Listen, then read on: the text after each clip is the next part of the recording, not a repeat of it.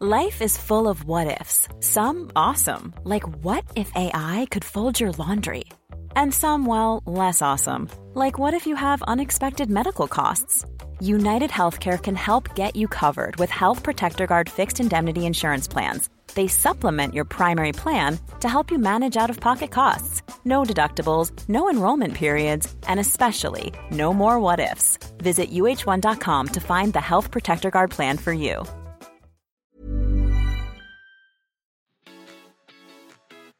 This is Good Humans Podcast with me, Cooper Chapman, chatting to the world's best about the inspiring stories that got them to where they are today.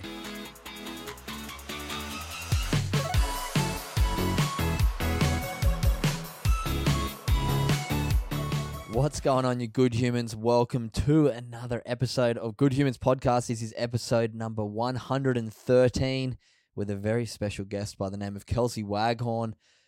Far out, this girl's story is going to blow your mind. A massive thank you, as always, to our sponsors, Drink Arepa. These guys are legends. They've been sponsoring this podcast for a very long time now, supporting my brain and getting me through some of those tough brain foggy days. And yeah, they're just the biggest legends ever.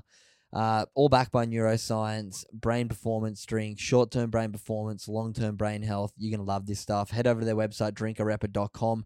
Check out the science and also use the code GOODHUMAN and you can get a massive 25% off all of their products.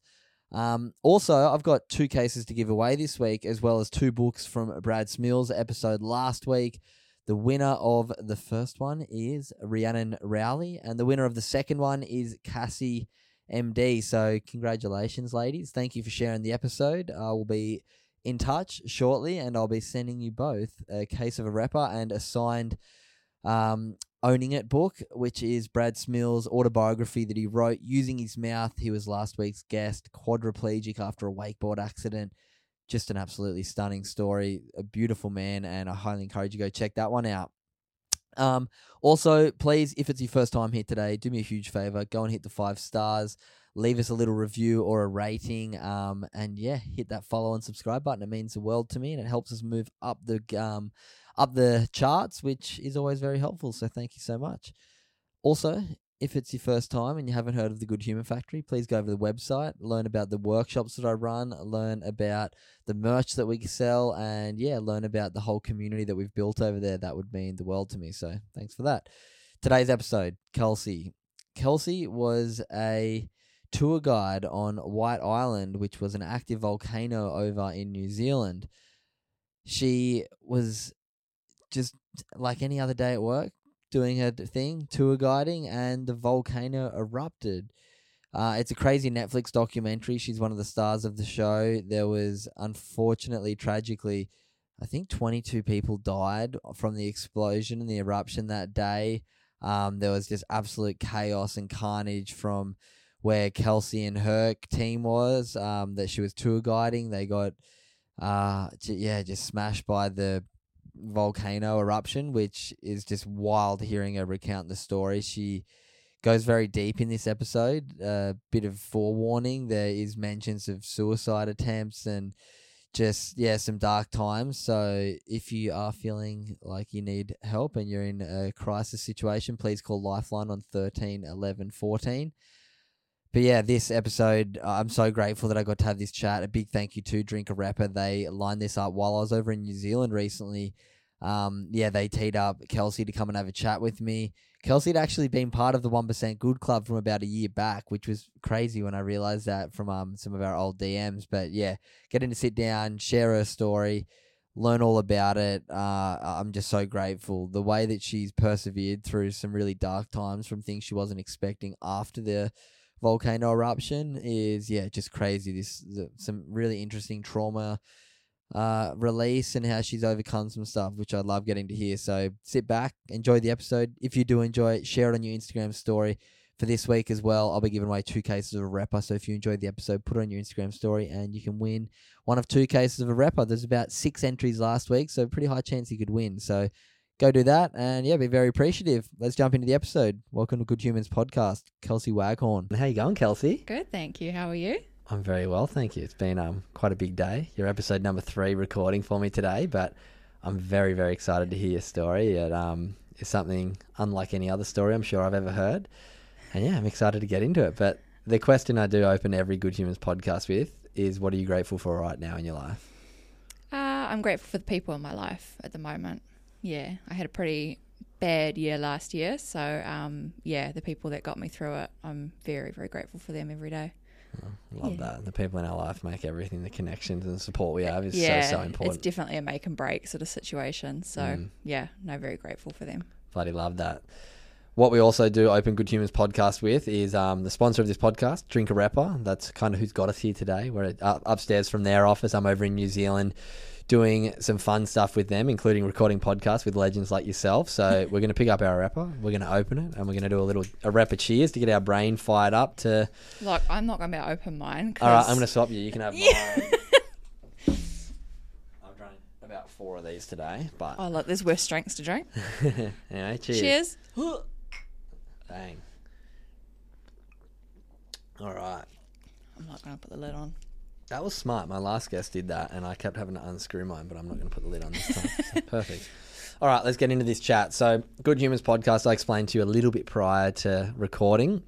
It's going to be a bit of a chronological about your life. We're going to get to know who you are, what your upbringing was like a little bit, how school was, and then we're going to talk about, I guess, the event that changed your life because. Which one? Hopefully, there's a couple. We'll learn about them. There's one that you're quite well known for, which yeah. um, was incredibly traumatic for you, but we will catch up to there. Yeah. Maybe maybe we'll let people know at the start what what happened on um, White Island, but we will catch back up to it really quickly. Give me a minute of explanation of how you explain to people what happened on White Island. Uh, so I was a guide for um, a tour company which took tours around the inner crater of White Island. Uh, so that's 50k offshore. Um, I can't remember any of my talks now. Here in New it's Zealand. been so long. Yeah.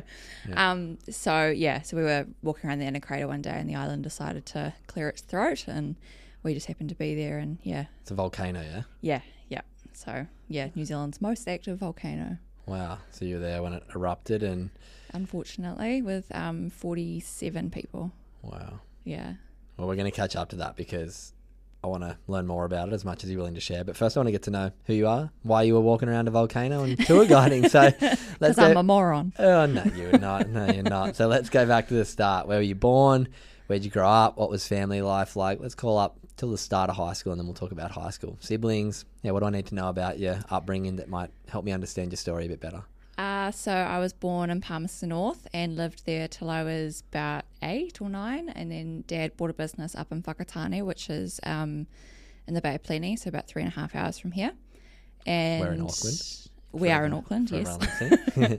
um, so yeah, we all moved up to Whakatane, which is much nicer than Palmerston North, and um, yeah, basically lived there ever since. Um, yeah, school was pretty uneventful in a good way.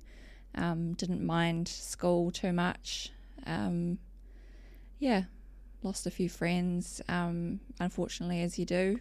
Um, some of them to sickness, some of them to um, unfortunately taking their own lives. But um, yeah. Do you have any siblings? One. Yeah, uh-huh. I have a sister. Amazing. So let's talk about high school. High school can be quite a tumultuous time for some people. You said yes. it was quite uneventful for you, but you also said you've lost friends to suicide and illness. That's something to be honest, I've never really lost anyone that I would call a, re- a close friend. But I do understand a lot of people do have stuff like that happen to mm. them. Um, but let's talk about high school for you. What was the high school experience like? Were you academic? Were you sporty? What did you think life was going to look like post high school? Um, I was kind of one of those jack of all trades, master of none sort of people. Um, I had no idea what I wanted to do when I left high school. Um, I was really lucky that I was actually doing a class, which was a marine studies class at high school.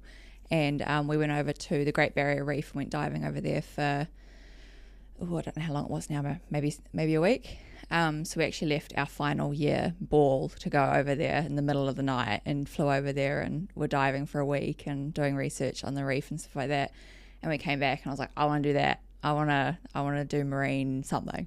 And so my teacher was incredible and he was just like, right, I'll sort it out for you. And so basically I came back to him a few days later and he had like every single university that did some sort of marine course laid out for me, and he was just like, "I recommend this one because of this. I recommend this one because of this." And so he went through it all with me, and so I picked um, the one which was the most practical, and ended up doing that. What was that practical one? And tell me what studying uh, what marine biology was Uh, like at it was university. ki- it wasn't a, um, conservation or It was, I think it was just marine science. So it was kind of a taster of all the sciences. So um, we did biology and, um, God, I can't even think of the other things now. chemistry. All the things, Yeah, all all, the sciences. yeah. Um, and so we did that, and I did that for three years and came out with a bachelor and a diploma. Um, and I was going to do my master's, but my third year was pretty crap. So um, I decided not to continue with my studies, and I thought I'll just get a job on a boat. And so that's what I did. Tell me about the job on the boat. How'd that come about? What was that? Uh, what so did that the job on the boat was what I'm now known for. Um, okay, so this was on a boat. The yeah, yeah, exploration yeah. So the- um, White Island, uh, yeah, it's 50 kilometers offshore, and so you where could do you either from? Auckland. Uh, no Whakatane was where I, I was um, Okay. working from. Um, I th- you use I think you could come from Auckland. I think there was a helicopter company that you could come from Auckland. Um, yeah, and then so we'd go out to the island and we'd do a tour of the inner crater, and then we'd bring everyone home. So it's an uninhabited island. It's just an island with a volcano in the middle, and Yeah. people go for tours out there. Some gannets there and some mice, maybe some rats, but other That's than it. that, no human. So it's not that big. It's literally just a volcano on an island. No, it. Oh, now you're really testing my knowledge. Um, I think it was two and a half k by two k wide, from what you could see. So not Tiny. not massive, but that's just like the top of it coming out of the water. So yeah, the base of it's like 18 by 16 kilometers. So Yeah, but it's just what's underwater. yeah, So how long ago was this? three and a half years ago was the eruption. So, okay, so it wasn't that long ago. no, so I worked there for five years in one day. So literally Wow. one day too long. Tell me about the experience before the eruption. What what drew you to that island that you stayed to, to hiding there for five years? What were some of the beautiful things about it? What was um your experience as a tour guide there like? Um, initially, it wasn't the island. I actually couldn't have cared less about the island if I tried. I never was a geology or land based You wanted more of the person. Yeah, so I was like, I just wanted to do the boat thing. So I was just like, I don't really, I have to do the island because it's part of the job, but I was more like on the boats for as long as I could be every day. And so, um, yeah, like it was about an hour and a half ish on the boats out and then an hour and a half back. So um, yeah, we'd see whales and dolphins, and in summer you'd see hammerheads and manta rays and turtles, and it was just unreal. And like we'd go swimming out at the island, and yeah, it was just it was so much fun. And then yeah, you just had people there on holiday, and usually we're really nice and just everyone would be buzzing. And then the island got more interesting for me because I guess we were learning about it while we were there. We're seeing things change, we're seeing things move around, and it was yeah, it was kind of like oh, this actually isn't lame. This is quite cool. So yeah, seeing it for that long and seeing how much it would change and all that kind of stuff, and then talking to geologists and stuff, it was just like oh, okay, this isn't actually lame. It's actually quite cool. Yeah, what were some interesting things about the island, and um, what were some of the things that changed? Because you kept saying the Um, word change. Oh gosh, it's yeah, so long now, and so much has happened since that. Yeah, my brain's like purged a lot of my information. That's okay. Um, need that drink. Yeah. Um, yeah. So, because I mean, it was a live volcano, so it was always um, emitting gases, and um, occasionally would ash. And I think it erupted mm, once in the time I was there, pre pre the eruption. Yeah, Um, so in those five years, I think I think it was just the once. and was that eruption? It was As- overnight.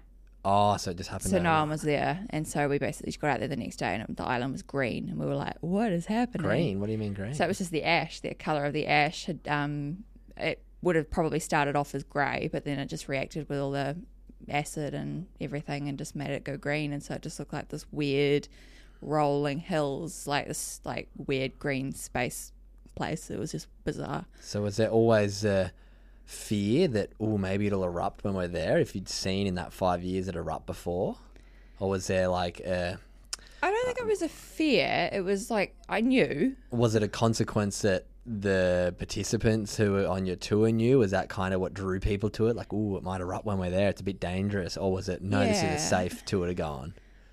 Uh, I'm going to say both. Um, I mean, obviously, at the end of the day, it's New Zealand's most live volcano, so Yeah. it's all kind of in the title. But um, yeah, I mean, I can't recall other than yeah that eruption um, ever feeling unsafe being there. There were a couple of times where there was um, an earthquake, and that wasn't very fun because the whole cliff faces were like sheer rock face. So it was kind of like, well, if it's a big enough quake, then obviously it could shake the walls down. So that was probably the one time I can think of where I was like, oh, that's not good, but it wasn't even volcano related. Yeah, wow. So, what did a tour look like? If you took someone out there, hour and a half on the boat, look at some whales, look at some dolphins, get to the volcano, there a dock to get off? Then there's there trails, and because you said Yeah. the inter, you'd walk around the inside of the volcano. Yeah, how does that work? Yeah, so um, the whole where we would go is kind of like this big amphitheater, and so the island, um, the top of the island is sticking out of the water, and so we'd basically one of the walls had come away, and so you could basically get dropped right in the mouth of it. You would then walk around the inner crater of it up to the main crater, um, have a look at that. Could you see like Uwinara lava and stuff, like No, so not this one was um, you'd see just yeah steam coming out of it, and um, it had a big crater lake which would change color, and So it was like a big, look like water in the middle of it. yeah, yeah, Uh huh. And then Yeah. it would, yeah, and so that would change, it and then like a hot spring with like bubbles and stuff yeah, coming out of it almost. yeah, Okay. and so depending on the water level, if it was getting into the main vent, like you get big geysers and stuff like that. So it was pretty cool. wow. Yeah. All right, let's talk about the day. Ooh. as much as you want to share. what can you remember about that day? And um, yeah, I guess can you give me a bit of a run through of the events from what you're willing to recall for us? Because I think it's going to be scary to hear recounted, and I'm sure it's probably a little bit traumatic to recount it for you. But yeah, as much as you're willing to share, I'd love to know what you can remember from that day. Um, How many I, people were on the tour yeah. with you? Yeah, I. I pretty much remember more or less everything. Um, because um, but I mean, a lot of it was just it was a normal day up until it wasn't. So, um, like it was, we had a group from a cruise ship come across from Tauranga, which is an hour away. So they came across via bus and got dropped off to us, and um, we all just hopped on the boat and went out to the island as we always did. Um, got to the island, and we were the third boat of the day. So there's different tours that go out there too. So a few people. Yeah, so there'd been a few helicopters out there. We were the only boat company. Um, So people get helied and drop there too. yeah, yeah. So, um, but yeah, it was a bit more expensive. Yeah. Um, we were the cheap option. um, I would have been on the boat. Don't worry. boat's so much more fun. You see so much more stuff. Like, the Absolutely. helicopter's cool. I I did go around the island. Um, I think twice in a helicopter. It was very cool, and we did get to go to the top, which was very neat, and then look like down into it, which. Wow.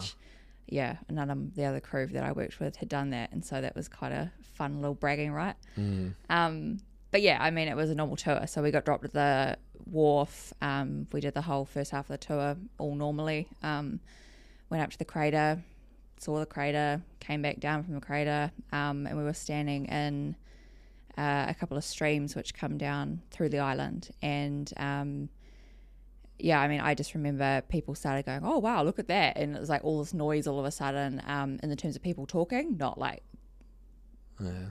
volcano noise. I don't know what that is. Yeah. Um, but um, yeah, so people just all, all of a sudden started talking while I was kind of saying some spiel about what the water, what was in the water, and what the water tasted like, and um, turned around and the island was like full eruption, like this the steam cloud, the smoke cloud, um, was already bigger than the island, and the island's three hundred and twenty one meters tall. Um, it was already bigger than the island, so it just quietly erupted behind us. Um, and so yeah, we just basically ran for cover, and then yeah, it all basically turned to shit from there. So when you say run for cover, like what? How far are you from the dock? Can you get in the water and start swimming away from the island, or Um, we were way too far inland for that, so we um, it crossed my mind once we'd sort of taken shelter because where we were um, in the middle of the island um, and these streams were kind of like these big mounds of rock. And so, in my mind, the rock wall that we kind of hid behind was like this massive wall. But when we kind of got there, it was like not as big as I thought it was going to be, but that's all right.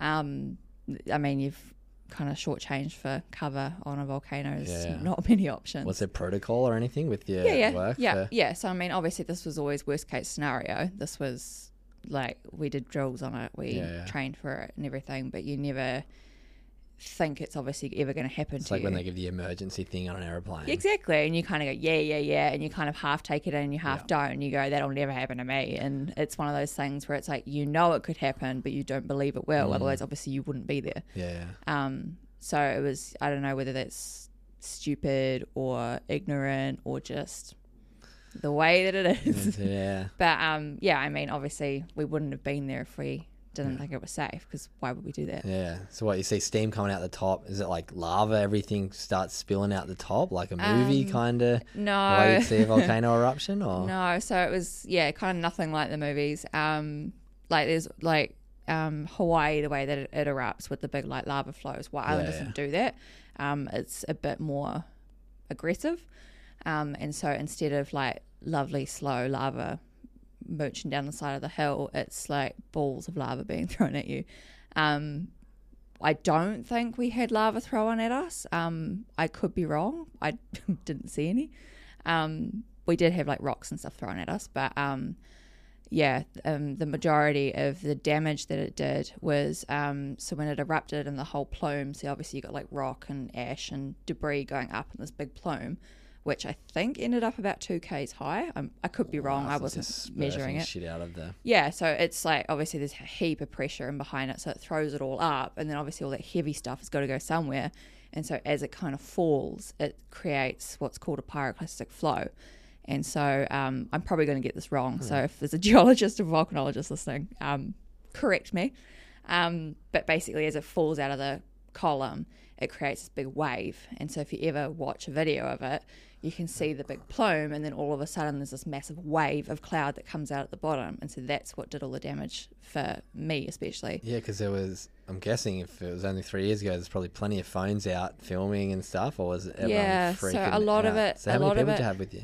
Um, I for I had a group of twenty-one of us, including me. Um, so two of us were guides, and then there was nineteen passengers. Um, yeah, and so we took cover, and yeah, I mean the worst case scenario was if there's a pyroclastic flow. Like I knew the odds of surviving that, and it's basically zero.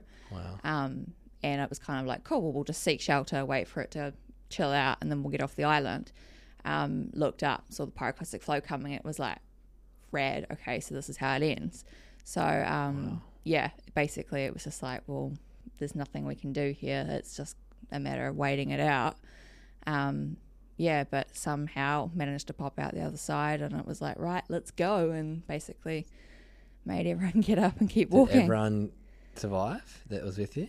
Uh, I so of the forty-seven that were on the island, um, twenty-two have died.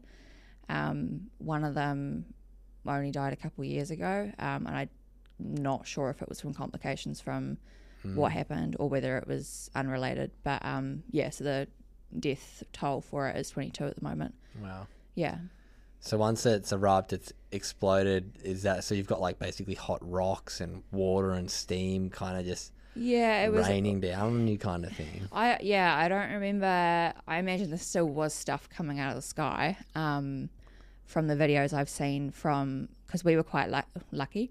Um, so we'd just got to the island. Another group had just come off the island and they were circumnavigating the island. And so they had just got around the other side of the island and basically it erupted. So they came back to check on us. And um, so they came back basically and got back into the bay that we get in on um, as we were coming out of the island. So I'd managed to get my group moving fast enough to basically get there as the boat was getting there, which was um, good. And then so we basically um, got put on that boat because the boat we came out on got hit. So it was covered in ash. So if they turned it on, basically it would just suck all the ash into the engine and it would seize the engine. So we got put on the other boat with the other passengers um, and yeah, got home that way. My group did. Wow. So Yeah. was there quite a lot of severe injuries in your group? I mean, for anyone who can't see, you've obviously had some severe burns on your arms and stuff.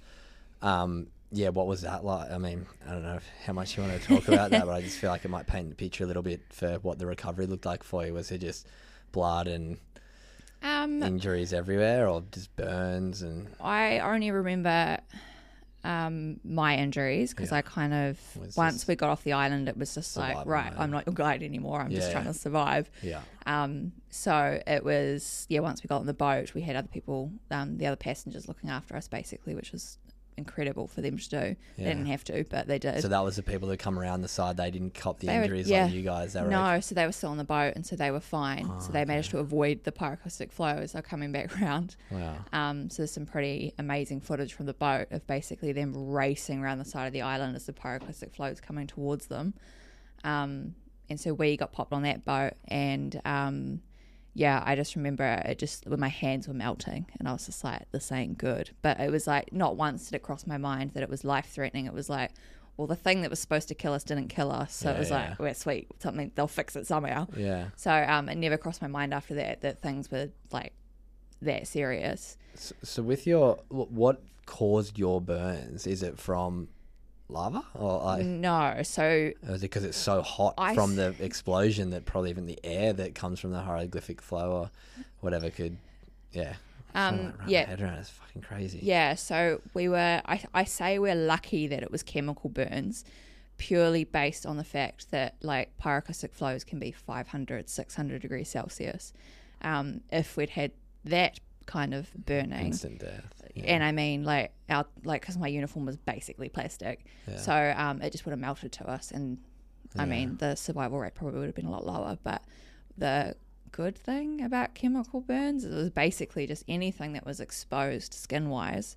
Um, the acid in the air reacted with the water in the skin and basically just liquefied Oh, it. So it's acid in the air Yeah. from the thing. So I think Okay. it, I'm probably, hopefully not going to get this wrong. I think it was hydrofluoric acid. Yeah, hydrochloric, Fluoric. fluoric. Yeah.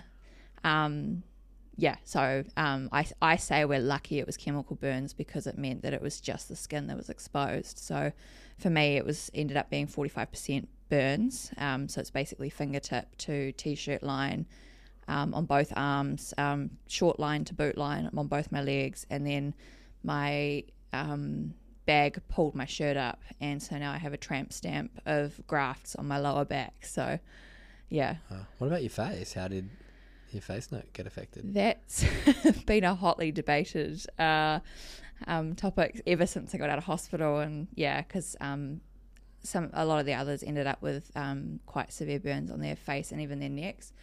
Um, I was lucky. I had um, so we all had helmets on, we all had gas masks. Um, I had my sunglasses, and so basically, I just put my gas mask on, my sunglasses on, and just thought, well, if I've got any hope in getting off this island, I go to be able to see and I go to be able to breathe. So it was just basically press the sunglasses and gas mask to my face as hard as I could, to and so I wasn't even trying to protect the skin. It was more like I just got to be able to see and breathe.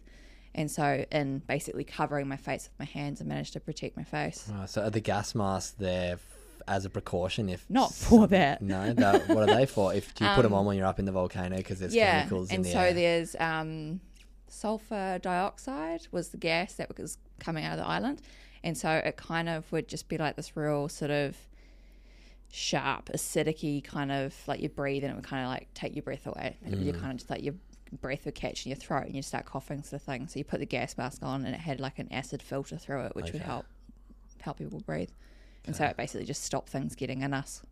Wow. Thank you so much for sharing because I can imagine it's so traumatic to have to relive that. And I'm sure there's been lots of questions asked to you and over the years, and um, I'm grateful that you're willing enough and open enough to share. But this is a part of the story that I'm most intrigued about the recovery. And this is where I think people are going to be able to relate to your story, be it overcoming adversity and being resilient through these difficult times. So you get off the, you had got an hour and a half on the boat on the way home. Talk about that journey. Longest hour of my life. I bet. Just Um, excruciating pain. Yeah, and- so I like the eruption was like two minutes. I thought it was like ten, but it was like less than two. I thought that was a long time, but that boat ride that just seemed it was like we were on a treadmill and we're going nowhere. It was just like come on. So um, Is there emergency services like on their way out to help you? Like, yeah, what was so that the that's response like? um, a lot of things did and didn't happen with the um, response to that.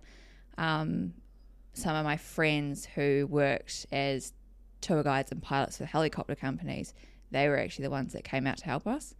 Um, so they did pull people off the island. Um, the authorities deemed it too unsafe to go, so no one actually officially went out there, other than a bunch of my mates, tour guides, tour guides, yeah, yeah. who were basically like, we're just gonna go check on our mates, and basically pulled.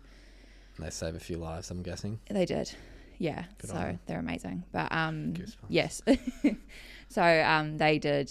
They did an amazing job, and yeah, they were the only response that we got, basically. Um, but when the boat got back to the mainland, so back to Whakatane, um, we had almost every ambulance, Hmm. fire engine, police officer waiting on the wharf for us. Um, and as we pulled in, I remember seeing my mum and my sister, and I think it was my nana, standing on the wharf. And because I'm looking at my arms, Because then like, they didn't know who's passed away. Was there a few people that just They- they was there many knew- in your group that passed away, or was there? not that was I'm not, not group. then that I know Yeah. of. I uh, I don't think anyone died on the boat on the way home. Um, So had anyone died at that stage? Like, did anyone get left Yeah. behind on the island? yeah, was- so there were there were three groups of us. Okay. There was um, two groups from the boat, so my group and my friend Hayden's group, um, and then there was a helicopter on the island, and so that was a group of four plus the pilot. Yeah. Um, my group and the helicopter group came back on the boat, um, and most of Hayden's group didn't make it off. So Yeah. maybe- I'm sorry, you have to kind of relive and explain that to me, yeah. but I just think it shows the significance of how scary that event and yeah, Yeah. what that was. So let's talk about now. You get off the boat, your family's there. You touched on briefly that you didn't understand the consequences of how bad your injuries were. Yeah. I'm guessing that means that you got to the hospital and you had a probably different story than you were maybe expecting in your head. Um, well, the hospital kind of got inundated, Yeah, yeah. so all of a sudden they had thirty. So how many? Yeah, About about thirty, I'm Yeah. gonna say, um, burns victims. All of a sudden, were just being like so that A and E basically it was us, and there was no one else that was allowed Yeah. in.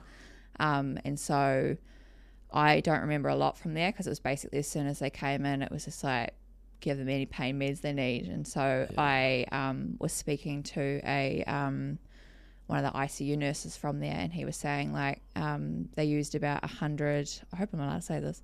Um, it's too late now. right. Um, they used a hundred syringes of morphine um, on say thirty of us. Um, I think some people did die in Whakatane Hospital. I might be wrong, um, but basically with the morphine, the syringes, I think they said that anything more than one can kill you, and if you do the math, we were having more than three each.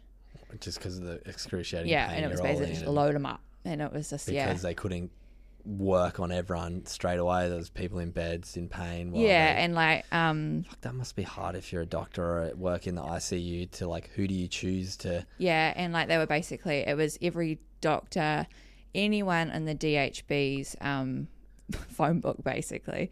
Um, so it was like engineers, receptionists, like GPs, like literally anyone in the DHB's phone book was called. And so there was engineers holding like fluid bags. There was like Wow. There was just like Proper every every yeah. hands on deck. Like it was just everyone, and it was like from like an hours away was like the circle, and everyone just got called in, and so it was like every ma- everyone who knew anything to do with like medical was there, and so um and then because obviously like looking at my arms and stuff, like where do you put luers? Like Mm. how do you get the pain medication in? And so like trying to find a vein and like that kind of stuff, like.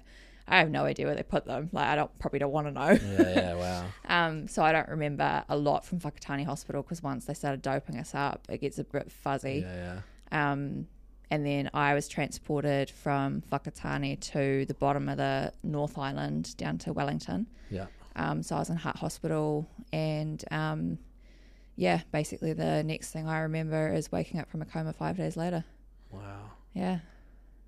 I'm just like flabbergasted by your story. I'm sure looking over at the producer, he's, uh, doing the exact same thing right now. I'm just like, I feel terrible kind of making you relive this, but I'm I'm kind of lucky. Like um, I've talked a bit about like PTSD and stuff. yeah, that's Um, where I want to get up to. But but um, thankfully for me, there's kind of a weird sort of detachment from it, and so talking about it actually does nothing. okay. Like, well, maybe it does, but Yeah. um, I can talk about it quite freely and quite openly, and it freaks more people out than Mm. it does me. Um, so I'm grateful for that because it means I can talk. ab- little bit, yeah, yeah. I like it's probably not a good thing. I mean, if that's your way of dealing yeah, with it, then yeah, hey, it's a great yeah, thing. Keep it at arm's length. Yeah. Um, yeah. So I mean, it's good because it means I can talk about it. So like, um, yeah, with like psychologists and anyone that's trying to help me, it's just like, well, what happened? And it's not like I can't be like, I can't talk about that. It's like, well, let me tell you in HD what happened, and they're like, oh my god. I'll tell you what's fun, not funny, but we literally just I did a podcast the episode before um, with a human performance specialist, and he works and he was quoting a study from a PTSD study where they put MRI scans on people while they recited their um, their trauma. No, where they had to write their trauma down and they had to like read it, and the part of the brain that is our speaking part of our brain would switch off for trauma patients, for PTSD patients. So you're like, you must be an outlier. That's what he said, yeah. yeah. It's super Yeah. interesting. You, we have a PTSD, I mean, whether, yeah, patient that comes in straight at the next podcast and he you just debunked it, or you're an outlier. But Yeah, let's um, I'm an oddity. yeah, we love that. So let's talk about the recovery now. 5 Mm-hmm. days in a coma. You're in Wellington Hospital. What was the first thing the doctor sort of said to you? Because this is another thing that I find really interesting. I had another guest on early this morning who broke his neck, and there's all different things that doctors say to people when they're in a really traumatic situation. What was your experience like with the doctors? Um, I don't remember a lot from ICU. What I remember, um, what I do remember, apparently didn't happen. Um, for example, when I was being taken to surgery, I went through a cheese waterfall. apparently, that didn't happen. Um, Might have been the morphine or the ketamine or whatever they put you on. it was a lot of ketamine. A lot of ketamine. Yeah. we love that. Yeah. Um, but yeah, now I have, when I have surgery, I'm like, don't give me ketamine. No more, no more cheese more. waterfalls. yeah, and then you hear like on the news people are taking ketamine, and I'm like, why? why would you do that to yourself voluntarily? um, yeah, so I don't really remember much from um, ICU. Um, yeah, the first thing I remember is my dad's voice, which was nice, but also um, when they woke me up, um, the doctor came in and they were like, right, well, we're gonna start waking her up. Um, Had they done skin grafts and stuff by then? that yeah, they'd done my arms. So that was the five days of Yep, a so- coma they were working on you with surgeries and stuff. Yeah. So um, basically, as soon as I got, not, I hadn't even got in the door, and basically I got swooped into surgery. So um, yeah, like debriding and all that kind of stuff. So basically, getting just all like the taking off debris all the out. burnt skin.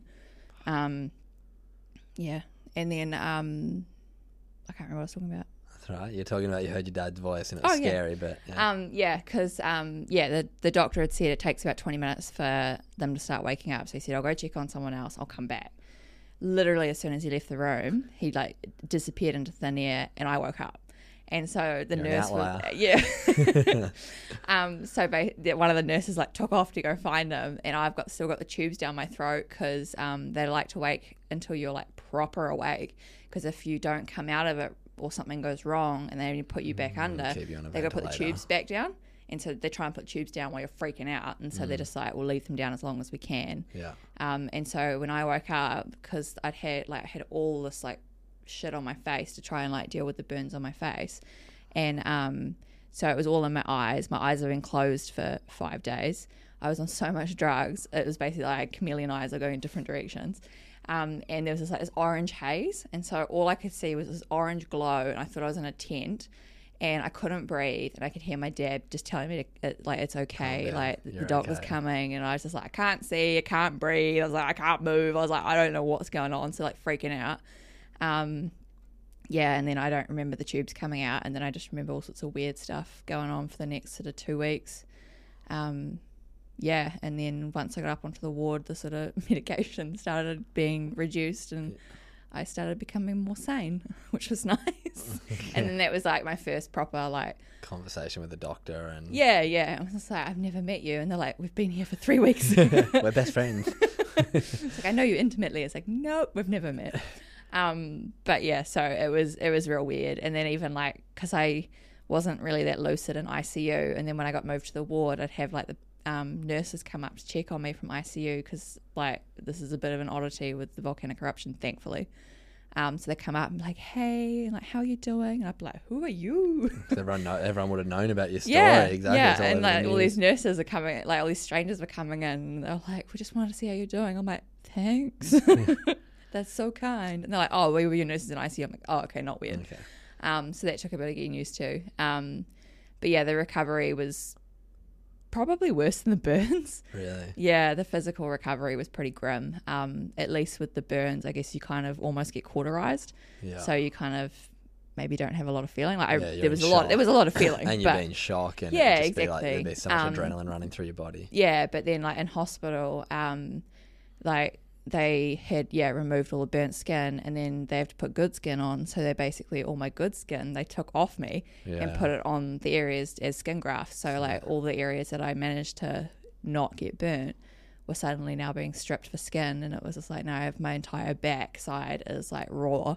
Plus, I have all these like skin grafts on my arms, and then they had to do my legs, and so they had to like skin it again, and yeah, so that was pretty grim. That was some very dark days when they did my legs when I was up on the ward.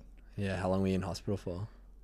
They estimated six months to my family early on if I made it, um, and then So yeah, so it's still quite dangerous doing skin grafts and stuff for yeah, infection and yeah, absolutely. Um, and yeah, and so I got pretty much everything that they said that was a, um, I was a high risk for. I had happen. So blood clots, infection. Um, they did say that um, it's common for skin grafts sometimes not to take. Mm. Um, so there was that risk. And when they first did my legs, and I was in like agony and like being beg, like begging to go back in a coma. Um, and the first dressing change they did, they were like, "The grafts aren't taking. We're gonna have to do this again." And then, so my family was all devastated. I don't remember them telling me. They may have done, and I might have just blocked that out and pretended it wasn't happening. Um, but then the next dressing change, they're like, they've all taken. We don't know what's happened. so that was good. So didn't have to go through that again. Yeah. So you said initially they predicted six months. How long were you actually in there for? 70 days. Oh, good on you. Quick. yeah. So I think it's about two and a half months. So yeah, What pretty was, good. What was the post hospital recovery like? Because I can imagine that would have been tough. um yeah coming out of hospital where it's like all safe and everyone's watching out for you and it's all kind of very controlled environment felt very safe so it took me a long time to even stay out of hospital when i was allowed they're like you can go stay with your family in the motel i'm like no i'm safe here So you stayed in hospital for a bit longer than you. yeah and then when i got this- transferred from um Hutt Hospital up to Waikato University, uh, Waikato University um, Hospital. So That, that was close to where you lived. Yep, so that was my regional. Yeah. Um, they. Where was I going? Oh. No, so they moved you up to the hospital. So were you 70 days in the Wellington hospital and then you got Uh, moved? no, Or so total once end you got of moved. end of January, I got moved up to Waikato. So, um, and I should have really only been there a couple of days, but I had a bit of a whoopsie and fell over, took the grafts off my legs, Oh no. and so they made me stay for another two weeks. And then two days after, three days after I got discharged, um, passed out in the shower and took them off again. Oh. so my nurses were just like. Keep her so in. they were just like, you can't leave. You can never leave. I was just like, I'm out of here. Bye. Wow, so Yeah. that's so that's pretty much, I guess. This is like the start of COVID three years ago. Yes. What? And so this was January 2020. You just out. Yeah. Then COVID hits. Yeah. So I was discharged on the 13th of February 2020. Um, All right, I'm on my recovery. Let's Yeah. get back into life. Well, I managed to because I didn't want to see because the media was like piranhas around Really? it. So I was like, I hid kind of under the radar. I didn't tell anyone I'd been discharged. Like even Mm. like some family still thought I was still in hospital. Um, and then a month after I was discharged, I said that I was home. And all of a sudden, everyone was just like, "We want to talk to you." And then it was just like, "Oh, lockdown, sorry." So it worked out. I was stoked. I loved lockdown, the first one especially. I was just like, "Yeah, I don't have to see anyone." yeah, a bit of time to heal and yeah, just kind of everyone else isn't working. You're probably like sweet, and then the government started like paying everyone. Did you guys start getting like? Wait, ours was called JobKeeper, but did you? Um, I didn't You didn't. because I didn't have a job. Um, but um, in New Zealand, we have a thing called ACC. Work. Yeah, yeah, that's what my other friend, Yeah. um, Brad was talking about this morning. Workers' comp from. The, or does it not include that because of compensation, something? something or other? Yeah, basically, if you get injured work at work, they'll Yeah. pay eighty percent of your wage until you Okay. get back on your feet. Um, and so They seem to have a really good system with that here in New Zealand. it's very good. It's like, amazing. After speaking to Brad Smeele, who anyone Yeah. listening might have been a previous or potentially very soon guest to come out. Yeah. Um, yeah, he was like overseas and had something happen, and because of a few loopholes, he had all of his American fees paid, and Yeah. he didn't have insurance. Yeah, no, ACC is like Good a massive blessing. Like, Yeah.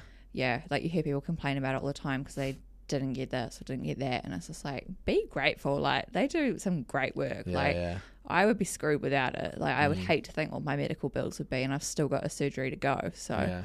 yeah, Yeah, talk me about the rehabilitation because obviously COVID, you're probably going to go to physiotherapy and stuff, or yeah, yeah, yeah. So I had physio. Um, Like, does it affect your muscles, like the skin grafts, and like yeah, affect um, everything? because I was I I didn't walk for must have been a good month. Mhm. Um, so basically, just all the muscles atrophied, um, and they atrophy fast. Um, I remember the first time I saw my arms, it was like, did you liposuction every single muscle out of my arms? They were just like, it was like skin over bone. It was just the most wild thing. Mm. Um, and yeah, for the longest time, it was just like a little skeleton, and it was just like, this is weird. Like, So it's about trying to put weight back on and yeah, and because your metabolism and everything's like healing as fast as it can, and um, focused it's just going pretty fast, and so it's basically just trying to heal, and so everything was in like overdrive for months, and um, yeah, so they had to put muscle back on, and yeah, and then you had to like stretch all the skin out. That was pretty gross. Um, so all the skin grafts that they put on, because they put them on when you're like, I assume I was lying like a starfish when they yeah. were putting them on. Um, and then obviously because they're straight, and then they strap like they bandage you up, and you're kind of straight. And then when you get out of the bandages, they're like, right now you get to You stretch, skin. the skin. Wow. And so it's just like, now I know what sausage meat feels like, and it's not very good. Oh, is that what made you go vegetarian? No, I was vegetarian from like 11. Okay. So, but that would do it. wow. I read in an interview that you did um, that the physical rehabilitation was massive. Yeah. But the mental health kind of rehab was something that you found quite difficult. Do you want to talk me through that? What did you find difficult? Um, I guess like people kind of talk about. You kind of hear about people with like PTSD, Yeah. and um, like you hear about it in like films and stuff like that, and you think of I guess like a war veteran just Yeah, like yeah, yeah. being really angry, and you kind of just don't really think much about it. Um, and sort of, I've, my family have been told quite early on, like she's probably gonna have issues with this later on. Um, but I don't think we quite anticipated what that would look like. Um, and it kind of crept up, and all of a sudden, it was like just as the physical stuff started to go really well, like um, making gains and like being able to like move and slowly getting muscle mass back and um, being able to like do some stuff for myself. It was like my brain was like, right now that you're in a good place, let's deal with the mental side. And it was like, please don't. And so basically, Pandora's box just got opened. Um, and it was just, yeah, like so unexpected. And it would just creep into every aspect of my life. And it was like putting a blot of ink in a glass of water and it just took over. And it just was in every aspect of my life. And In what way? As in, like, you're getting angry easily, you're agitated, you couldn't focus, you. yeah, pretty much like if you look up the symptoms for PTSD, it was like I pretty much ticked every single box. Wow. Um, so you're like the hypervigilance, that's exhausting. Mm. Um, so just always basically just like on the lookout for danger. That's Yeah. that's exhausting. Um, and then obviously when you get, Nightmares? and I didn't really have any. That's probably the one thing I haven't touched wood. Yeah, yeah. Um, it up. Yeah, that's I'm I can probably count on one hand how many nightmares I've had in the last three and a half years, Wow. and I can think only two of them were actually White Island related, and they weren't actually related to what actually happened. It was just other random Mm. Yeah, yeah. scenarios that my brain had brought up. Um, so that's probably the one I don't have, haven't had, thankfully. Um, but yeah, like the hypervigilance, um, the anger. Um, yeah, can't concentrate, um, can't focus. Um, yeah, just like don't trust anyone or anything. Just yeah, And on you were never edge. like that before? not not like this. This was just yeah, like I had no idea, and it kind of um, yeah, I kind of got some bad psychological advice um, as well, and then um, yeah, basically it all fell apart, and I just got tired because I've been healing for two one one and a half two years and I was just tired. Like I was tired of the physical rehab. I was tired of the surgeries. I was tired of trying to like keep my mind in check and I was just so tired. And so I just thought bugger this I'm gonna have a break. And yeah, you can't do that. with the physical stuff. yeah, all the mental stuff. Like I was just like, I'm just gonna have a break. I'm just gonna take a bit of time off. I'm not gonna do any work on myself. I'm gonna just So you were seeing like a psychologist and everything Yeah. along the journey, Yeah. but what you spent, you know what, I need a break. Yeah, and what that was and- a bad bit of advice. yeah, or um, yeah, I, because I in one really particularly bad day, I was just like, is this is this it? Like, is this what I have to live with for the rest of my life? And she said, yeah, it is. And I There's that Don't- bad doctor's advice I was talking about I before. yeah, I don't think it was meant the way it came across. I think it was it'll be there to an extent, but I don't think she maybe meant now in hindsight. Yeah, I don't think she meant extreme. this extreme. Um, but I took it in that very low moment as this is it, mate. So I was just like, fuck this. Like I'm done. Like I'm what's the point in fighting this if this is as good as it gets? Like why am I wasting my time, my energy in this? So I just stopped. I just basically yeah, stopped. And so I, the PTSD basically took the wheel and just took over, and I just became this black thundercloud of just anger, and I was just scared all the time, and just basically just this horrible person. Um, lost two relationships that meant a lot to me um, because they just had had enough, and fair enough. Um, I yeah, you you can't take time off for this. Unfortunately, it, it, it is something you have to deal with. Um, and yeah, unfortunately, after that kind of slap in the face, it made me realize that yeah, you can't just stop. You just There you have to keep going. And so it was like you can take a break, but you can't stop. And I'd stopped. I'd stalled and gone backwards. So um, yeah, after six very horrible months last year of trying to get my shit together and get through that, thinking I wasn't actually going to make the end of the year. Um, yeah, I'm still here, Yeah. What change, a year on. What changed for you? Um, I found help that actually helped, so that took a lot. Um, Yeah. Psychologist or changed my psychologist to someone who had a lot more psych. Um, with PTSD. yeah, um, a lot more PTSD um, experience. Because unfortunately, I think I'm not saying this is a blanket thought, but this was my um, kind of experience.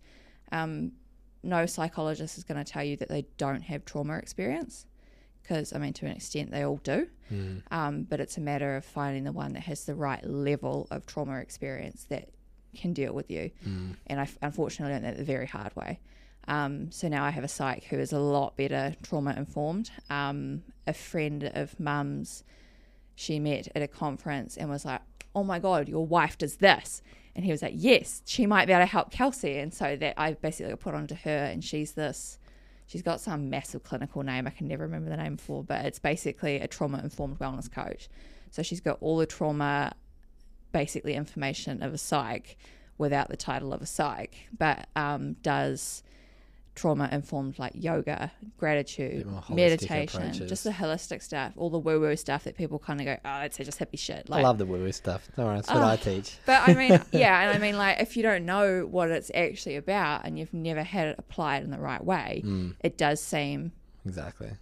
and you're like, nah, it's just hippie shit. Like, Yeah. there's no way that actually like It's does anything. me, yeah. Um, so yeah, got put onto her. Um, found an exercise I actually liked. I don't like exercise, and I found an exercise that I fell in love with. Um, and What's that helped reformer Pilates. Ooh, it's hard. It's so hard. It's so fucking hard. The It's little so- pulses and shit suck.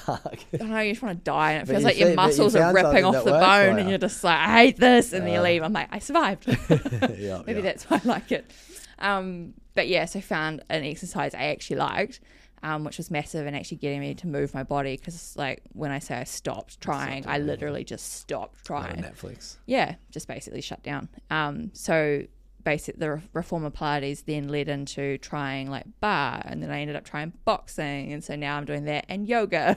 so I'm doing like all this physical stuff. Awesome. Um, so physically, probably getting back to where I was pre-eruption, um, and then mentally, finally have people in my corner that have the right tools to help me get through it all. So yeah, mentally, I'm probably in a better space than I was even maybe pre-eruption. So Yeah. I mean, still have my days where I kind of want to just not do life, but I think we all do. that's true. that's not, yeah, that's not isolated to trauma, unfortunately. That's just life. And yeah. So yeah, get in there. Well, uh, it's so cool to like. I mean, not cool, but just it's so great to see you back at this state where you're happy to live again. You're excited about life. Just quickly, because I feel like you, you mentioned you lost two friends that were quite close to you, and it was probably your fault with the PTSD. But I think that's because they didn't have the skills or the probably understanding on how to not deal with you, but how to understand and probably Yeah. empathize with you. And I mean, dealing with that um, from a friend perspective, like Yeah, what advice do you have for someone if they've got a friend who has gone through something quite traumatic, whether it be a partner passing away or, you know, I mean, trauma comes in many ways. What Yeah. would be some advice to someone who has someone in their life who has had some trauma? How would it best to support them? Um,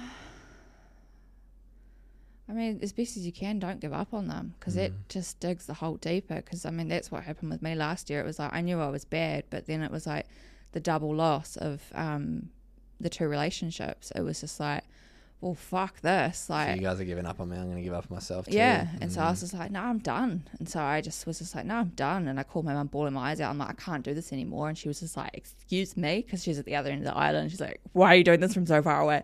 Um, that's not what she said. I just like to clarify that. Shelley's not that nasty. Um, but yeah, basically, it was like panic stations for my poor mother from the other side of the island, just being like, how do I save my girl? And basically, just all her mates just congregated.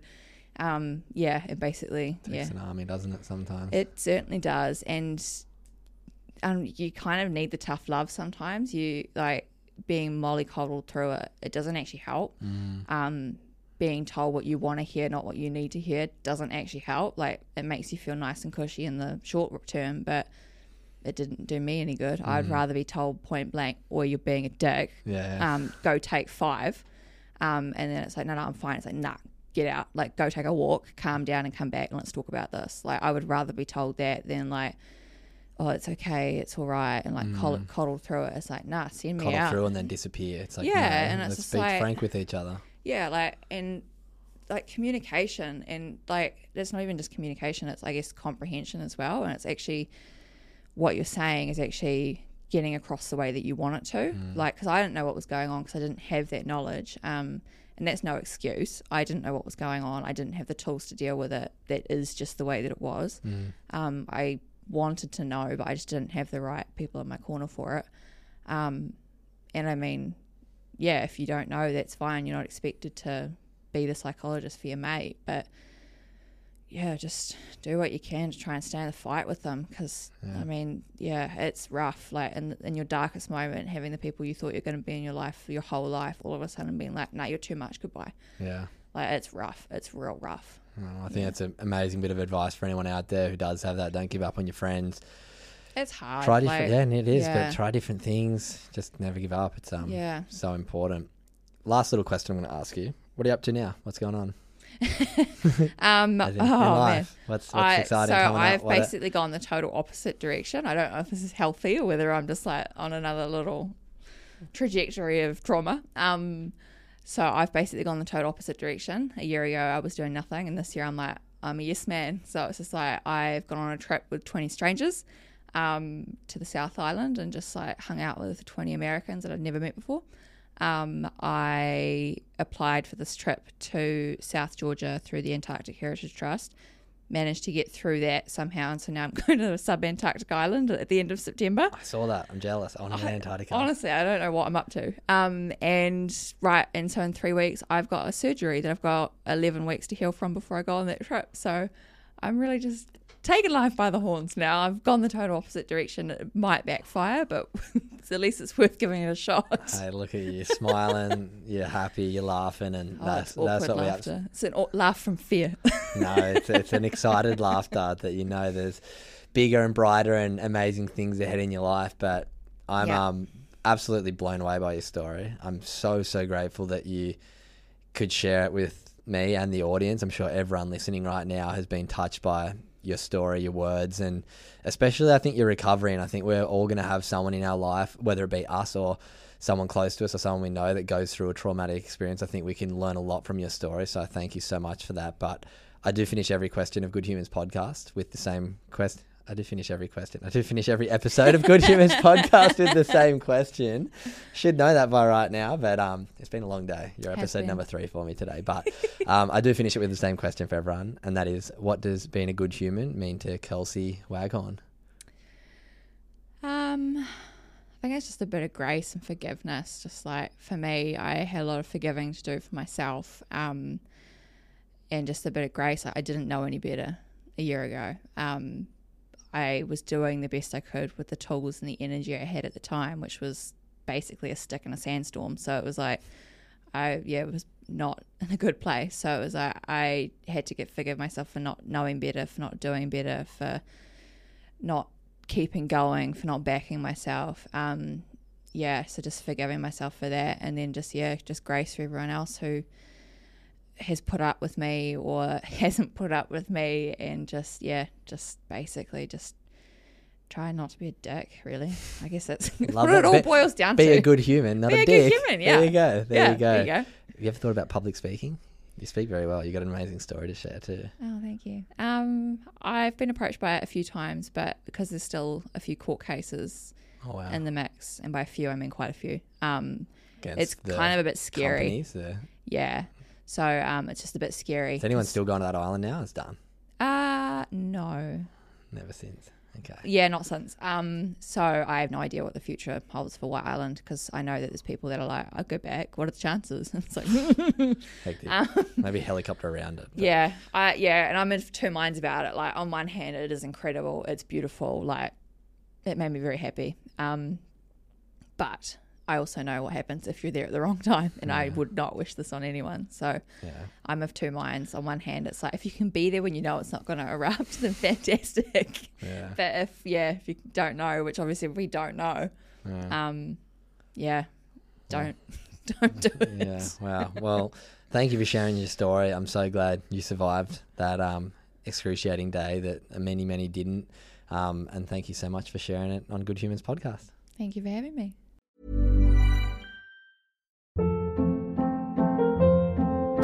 Hold up. What was that? Boring. No flavor. That was as bad as those leftovers you ate all week. Keke Palmer here, and it's time to say hello to something fresh and guilt-free. Hello Fresh. Jazz up dinner with pecan-crusted chicken or garlic butter shrimp scampi. Now that's music to my mouth. Hello Fresh. Let's get this dinner party started. Discover all the delicious possibilities at hellofresh.com.